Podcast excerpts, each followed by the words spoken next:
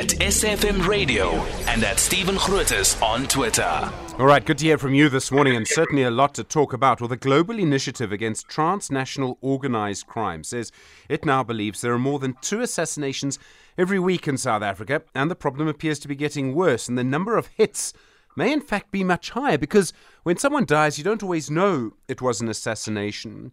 Rumbidzai Matamba is an analyst at the Global Initiative Against Transnational Organized Crime. Rumbidzai, good morning and thank you for your time. Thank you for having me, Stephen. What kind of data do you look at to come to these figures? To try and work out how many assassinations there are, what data do you look at? So we collect uh, open source information uh, mainly from available uh, uh information that is online.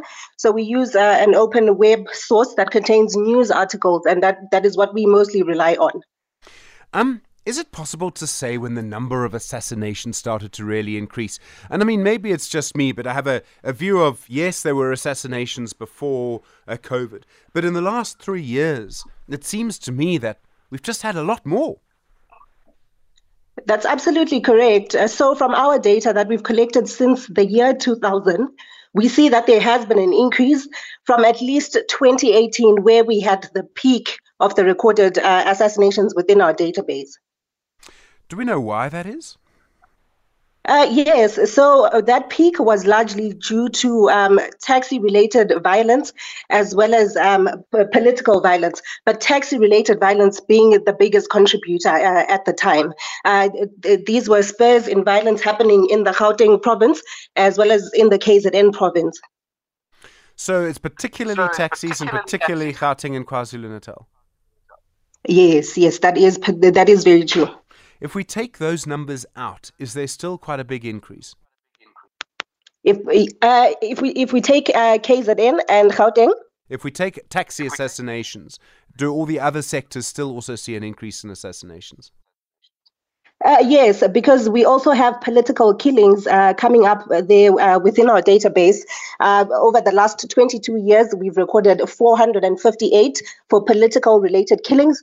And then uh, in terms of organized crime related killings, we've, related, we've, we've recorded 463 killings.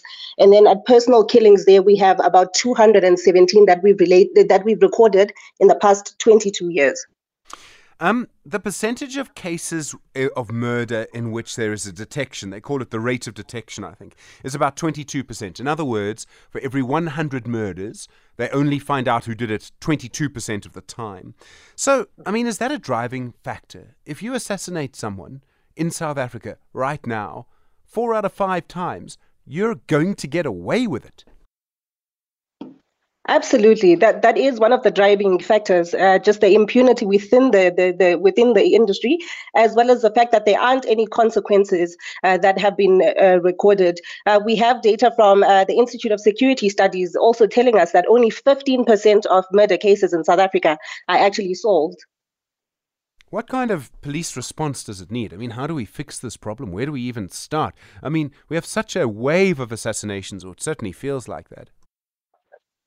So, uh, what the report suggests and what we've seen from our research is that we need a strategic response, and uh, not only from the police. This is an all of society problem as well. Uh, you know, responding to uh, organized crime is an all society problem, and this is a problem that we can uh, fix with the right political leadership, with the right political will, and with the right reforms as well. This tide of violence can be turned. Thank you very much indeed, Rumbidzai Matamba, analyst at the global at the at the Global Initiative Against Transnational Organized Crime. How many times have you heard conversations like this? How scary is it that the assassination, the number of assassinations, just seems to really be going through the roof?